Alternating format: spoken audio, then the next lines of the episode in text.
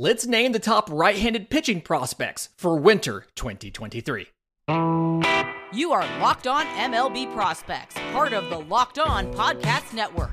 Your team every day.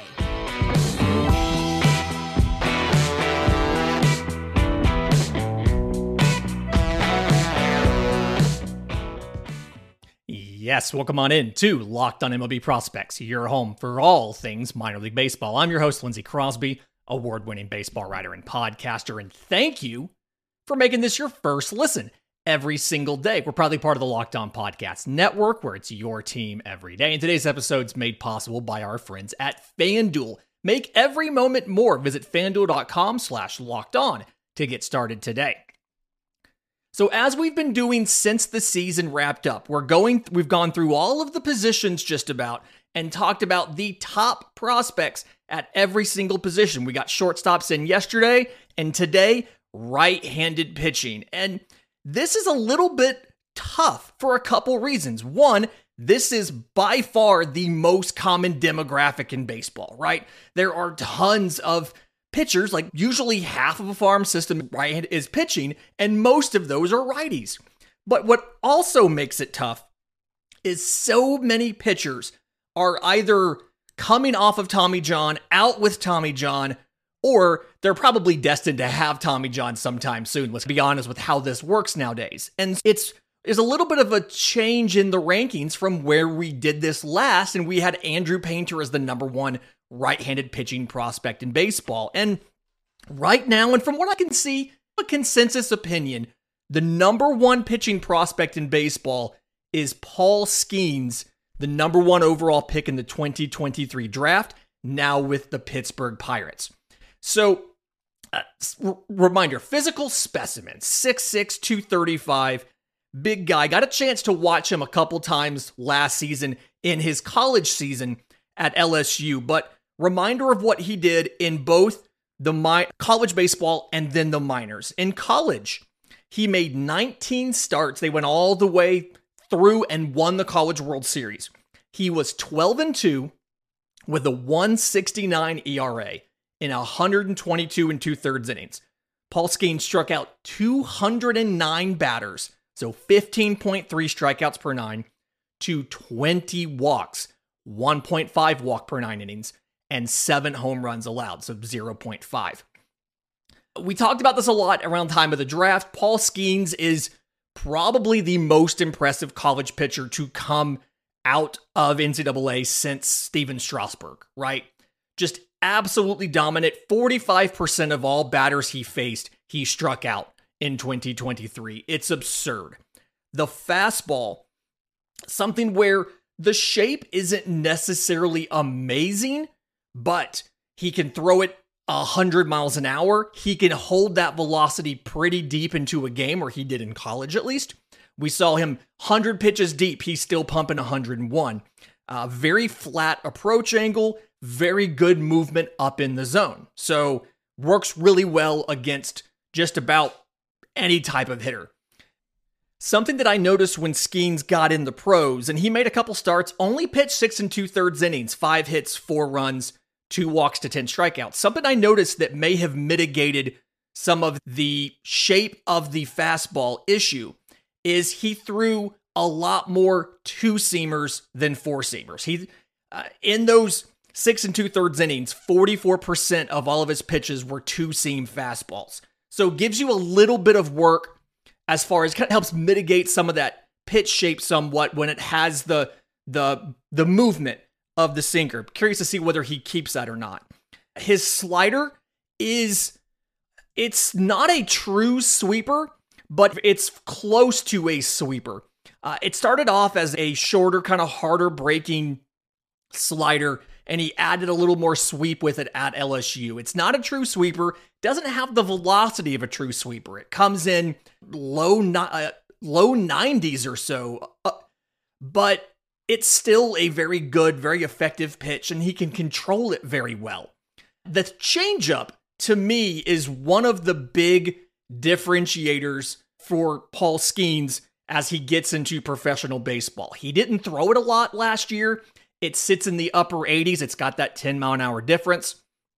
It has good fade to it, so it moves to the arm side. It also drops a bit. Good fade, good drop, but it's not as consistent. Now, it's still really, really good pitch, but it's not as consistent. When he got into professional baseball, uh, he again, not very many starts. One of them was uh, in the rain.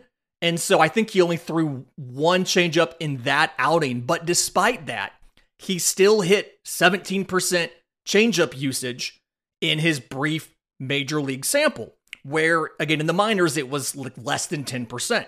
When he got to the to professional baseball, Skenes' changes he made was throwing the changeup more, throwing a two seamer way more often than a four seamer.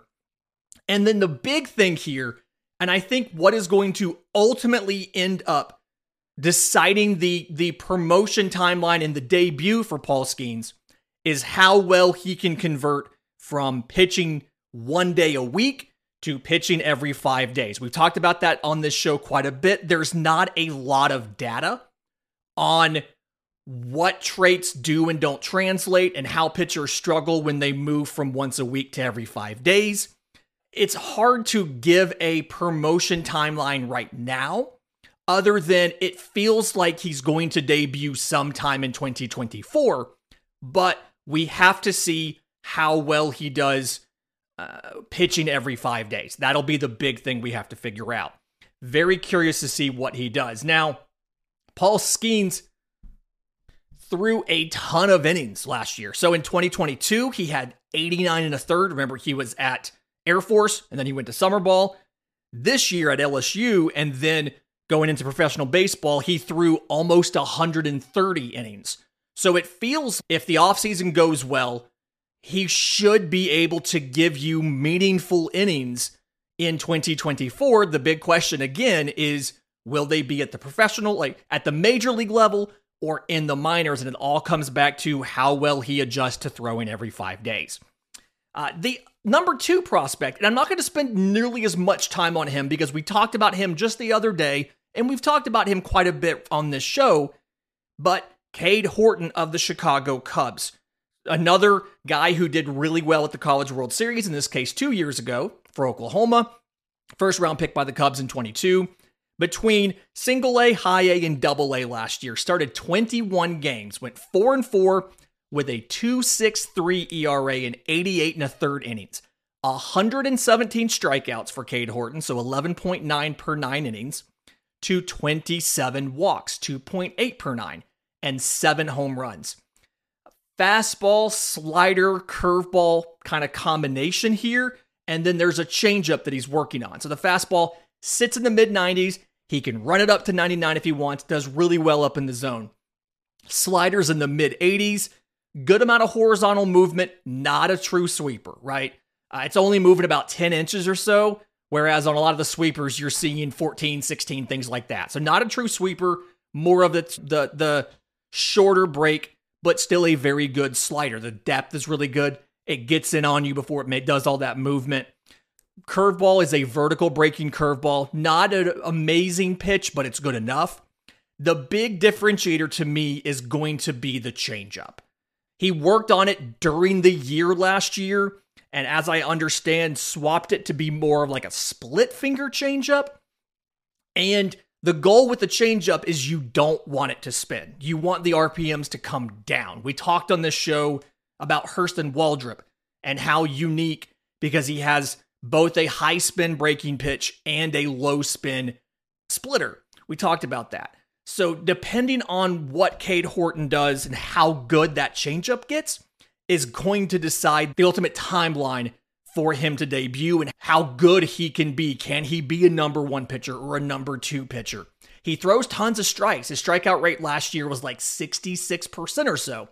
The question's going to be how good is that fourth pitch? Because that can be the differentiator between a number three and a number two, and a guy that could eventually graduate into a number one. My bold prediction as we sit here at the end of December is Cade Horton just like Spencer Strider two years ago, Cade Horton's going to be another reason that we discuss you need to have a Rookie Pitcher of the Year award because he'll be in the Rookie of the Year voting, but he probably won't win. In just a minute, let's talk about where some of these injured pitchers slot in. Where does a Andrew Painter slot into this list? Where does a Shane Baz slot into this list? We'll do that next, right here on Locked on MLB Prospects. But first, today's episode is brought to you by our friends at FanDuel.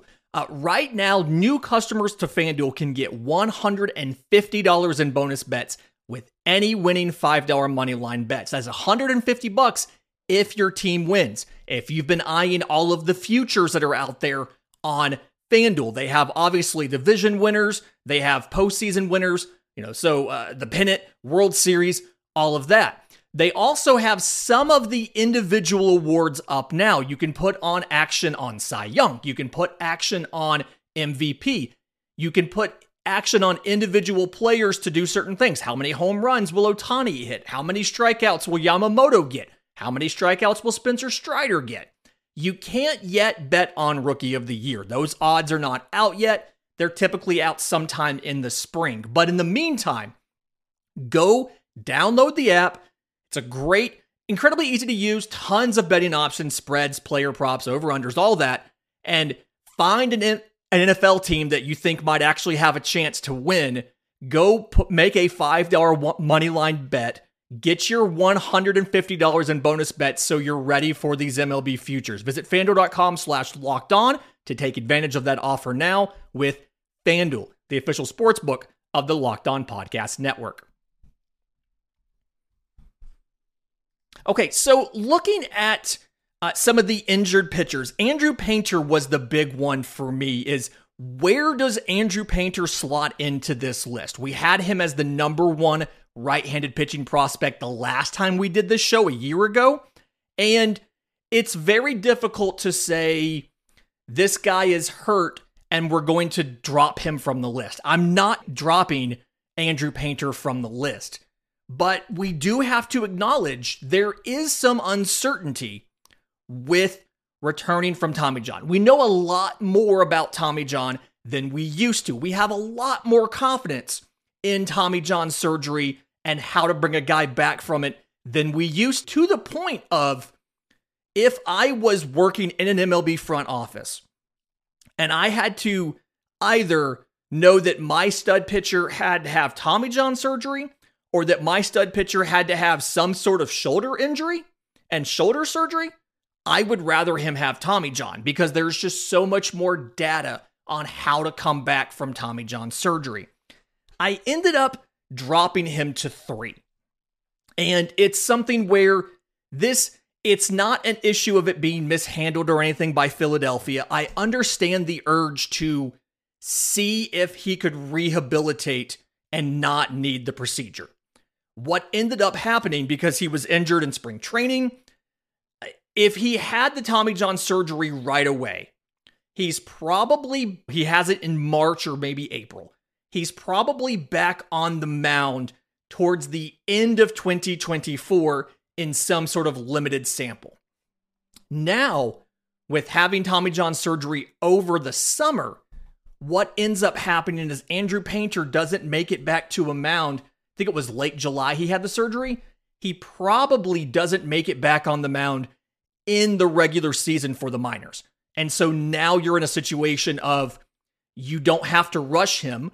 You probably don't send him to the AFL, but you can let him do work at the complex and he enters 2025 theoretically with no restrictions because you have some extra time. You can take the full close to 18 months to get him back from Tommy John's. It works out in a way because you don't have to push him at all, but it also is a little bit of a struggle because you can't get him in that competitive environment at the crucial point of his rehab to see how he's doing. Right behind him, and I'll acknowledge that I am probably the high person on him compared to everybody else. Jackson Jobe of the Detroit Tigers. I have him as the number four right handed pitching prospect in all of baseball. Drafted number three overall in 2021 out of high school, got to high A in his first year, probably would have gone much farther, but he had like lower back inflammation, made him miss some time early. So you only got 16 starts And they were distributed across a bunch of levels. Rehab starts in rookie ball, single A, high A, and then finally double A. In those 16 starts for Jackson Jobe, 2 and 4 with a 2.81 ERA in 64 innings. 84 strikeouts, so 11.8 per 9 to 6 walks, 0.8 per 9 and 9 home runs allowed, so 1.3 per 9 innings. There's a lot of things that I like about Jackson Jobe. and it's something where, yes, he missed some time, but outside of that health issue, that if it's taken care of, there's not a lot of concerns other than experience with Jackson Jobe. Look at the control, right? Six walks, 0.8 per nine. He gave up more home runs than he walked people. And I can't think of the last time I saw somebody do that outside of a, a non statistically significant five or 10 inning sample, right? His strike percentage, over 69%, was one of the best. Very nice job by him. One of the best strike percentages in all of minor league baseball. He threw 258 pitches in single A. And I was talking at the winter meetings with Eno Sarris of The Athletic about this of like he threw 258 pitches. We have Statcast data on that. Eno has the Stuff Plus model. He sh- shared his Google Doc with me. Jackson Jobe had the number one Stuff Plus of any pitcher that pitched in single A last year at 129.4. And even the location plus was 100.3. So it was very good. And he was able to go in and do some biomechanical work while he was sidelined with the back injury. And it wasn't a it wasn't a structural thing. It was like some inflammation is the common reporting around it. And he's throwing four seam fastball slider changeup and he added one and, and he added a cutter. And i think it was a good move. The fastball sits mid to upper 90s 95 to 97 does well up in the zone not absolutely absurd but still really good he has a slider mid 80s, spin rates over 3,200 RPM. So very good spin rates. Averages 15 inches of break. It's run up as high as 17. It sits again mid 80s. He's got the changeup, low 80s, good 15 inches of fade to it. And then he added a cutter that sits in the low 90s, right? So it's in the velocity band between the fastball and the slider. So if you look at how he can attack a batter, you've got uh, velocity wise, the fastball is in a velocity band, the cutter's in a different velocity band, the sweeper and the the changeup are technically in the same.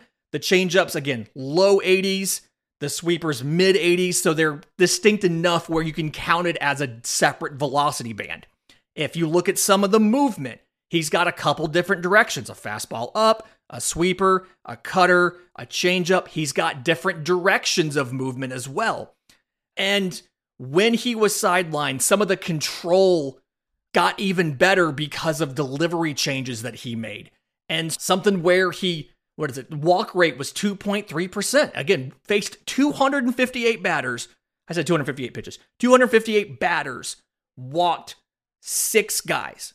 Something where at this point, provided that he's healthy, what you're looking for is just for him to continue to get experience, right? You've got a plus pitch in the fastball, you've got a probably a 70 grade pitch in the slider, you've got a plus pitch in the changeup, and the cutter isn't necessarily a plus pitch, but it doesn't have to be. It's something where if you're sitting fastball, it has just enough velocity difference and movement to throw you off. So, Jackson Jobe, I recognize I am the high guy here. A lot of people, I want to say MLB Pipeline has him like maybe number nine in their pitching list. I want to say Baseball America has him outside the top 10. He might be closer to 15 in their prospect rankings of best right handed pitching prospects. I've got him a little bit higher because I just, I'm a believer in the versatility and the control that he has over everything. Again, so many tools, so many weapons, so many different velocity bands, movements. He's got just about everything you need. If he had a pitch that, if he had a curveball that broke a 12 to 6 curveball, he'd have every single option to attack you. You put that thing in the upper 70s, and he can go any direction, any velocity band, it would be unstoppable. But even now, I'm just a big believer in Jackson Jobe and what he can do. In just a minute, we've got a couple other players that are returning or still out with injury. We'll talk about them next, right here on Locked on MLB Prospects.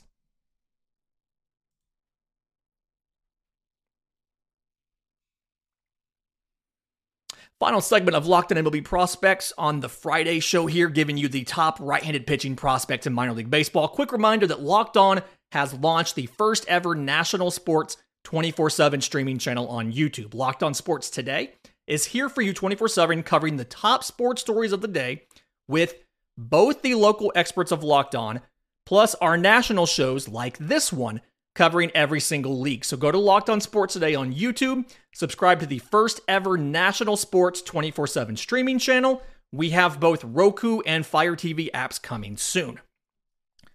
Okay, so I mentioned Andrew Painter got dropped down a little bit because of the injury, and perhaps that's not quite fair of me. Shane Baz is in a similar situation t- to me. And Shane Baz is a really, uh, I'm not going to say divisive prospect, but he's somebody that a lot of folks don't necessarily consider a prospect still because you've now seen him, like with Randy Arozarena, you saw him in multiple seasons and postseasons. He made his debut in 2021.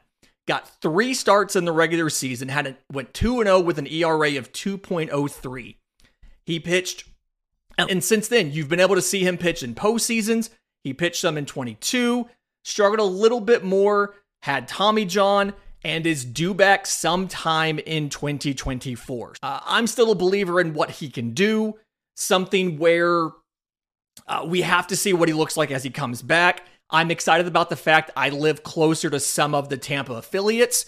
I don't know if they'll just have him exclusively at AAA rehabbing, if he'll go to AA Montgomery, again, up the road from me, or if he'll just be at the complex until he's ready to go pitch in the major leagues. But I'm hopeful he gets to go out to some of the some of the affiliates so I can see Shane Baz in person. Uh, right behind him, a guy that recovered from Tommy John came back last year and looked pretty good. Dylan Lesko of the San Diego Padres was age 19 season. He was a first rounder in 2022 out of high school. They knew when they got him he had to have Tommy John surgery. So last year comes back, pitches in rookie ball, pitches in single A, pitches in high A, gets a grand total of 12 starts. They're not very long outings. He pitches 33 total innings in those 12 starts. And a lot of the conventional stats for Dylan Lesko are not great. One in five record. Wins don't matter in the minor leagues, but just noticed it wasn't great. One in five record, 5.45 ERA. Again, 33 innings pitched, struck out 52, so that's 14.2 per nine. Walked 22, so that's six walks per nine innings. Gave up three home runs, so 0.8 home runs per nine innings for Dylan Lesko would have been a top five pick if not for the Tommy John. The stuff looked really good. The issue here is the control is lagging and it threw strikes at like a 58% clip. Like I said, six walks per nine innings. Control is typically one of the last things to come back for a pitcher from Tommy John. It's something that you're going to struggle with a little bit longer. But the good news is the pitches themselves look good, even if he doesn't always know where they're going. It's a fastball, changeup, curveball combo. And I think he should do a little bit more work to add something else in. So the fastball sits mid 90s, looks really good up in the zone. I've seen 20 inches of induced vertical break on the fastball. So one of the higher IVB numbers for the fastball of Dylan Lesko's uh, again, 95 or so. The changeup comes out at the exact same arm speed, but it's significantly slower. I've seen these changeups come in at 80 miles an hour. And so we always talk about you're looking for ideally about a 10 mile an hour difference between the fastball and the changeup. He gets around 15. The pitch itself has a lot of late movement. So works really well with the fastball. They come out the same arm speed, the same release point, and then late the changeup, which is also slower, obviously, it moves late in a different direction from what the fastball would do. So really good complement those two together. The third pitch, mid 70s curveball. So uh, it's not a true 12 to 6, but it's pretty close to it. Lots of spin. I think it can be a good pitch when the command comes back. He doesn't get a ton of strikes with it, but it's a really good pitch. And so, uh, obviously, that's something you want to see improve. But I think, and we mentioned this here when we talked about Jobe adding the cutter, I think adding a some sort of a slider or a cutter or something would be useful for Dylan Lesko just to capture that middle velocity band between because right now you have mid 90s fastball, you have low 80s changeup, high 70s curveball. So add one more pitch in there that can give you a slightly different velocity band. Can You get in the high 80s, you know, again, a late breaking hard slider, something like that. Maybe even a gyro slider, depending on how well he uh, can, you know, can pick up a pitch like that. Just gives you a different uh, velocity band to work with, and hopefully some different a different movement profile to add to this. But I absolutely feel that him and Robbie Snelling, who I actually have above Lesko in this organization's rankings, that they both are guys that could absolutely just uh, shoot through the minor leagues, provided they're healthy and they've made some of these adjustments and some of these changes. I've got a long list of runners up. This was one of the hardest ones to figure out the back end back here. I've got Mick Abel. And on Mick Abel, real quick, the overall stats for last year weren't necessarily great. Mostly double A, a little bit in triple A. 23 starts, 5 and 6 with a 413 ERA.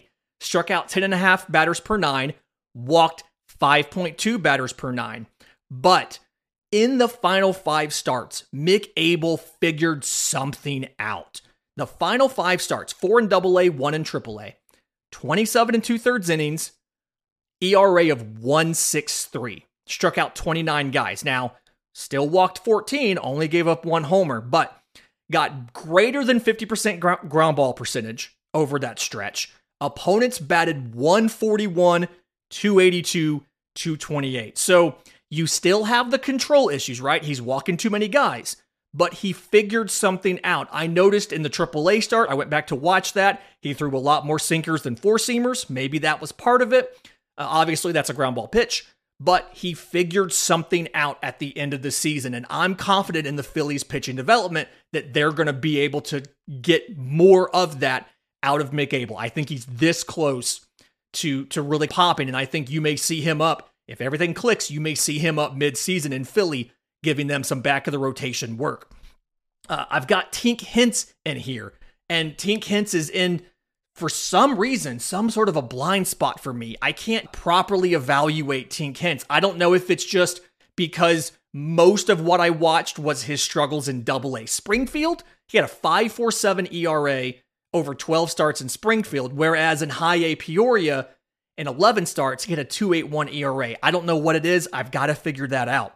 I've got Jacob Misiorowski on this list. We talked about him, I believe it was last week and just some of the great stuff that he's done. We have some younger players or players we haven't seen a lot of. I've got Noble Meyer of the Miami Marlins in here. I've got Chase Dollander and Rhett Lowder. Chase Dollander to the Rockies, Rhett Lowder to the Reds. We haven't seen very much of either one of those guys uh, pitching at all. And so, couple couple spots in here in the back that can really move around depending on what guys look like in 2024. So, Really interesting, but stay tuned for that. Starting next week, starting the first of the year, we're going to start doing our farm system previews. We're going to start out west. In the meantime, Monday's mailbag. That's not going away during the farm system previews. We're just going to do six shows a week. So if you have questions for us, I'm on Twitter at Crosby Baseball. Shows on Twitter at Locked On Farm. You can email us. We have a Discord. We have a subtext. All of that stuff in the episode description in the show notes. Until tomorrow's show, remember it's always a great time to pay a minor leaguer.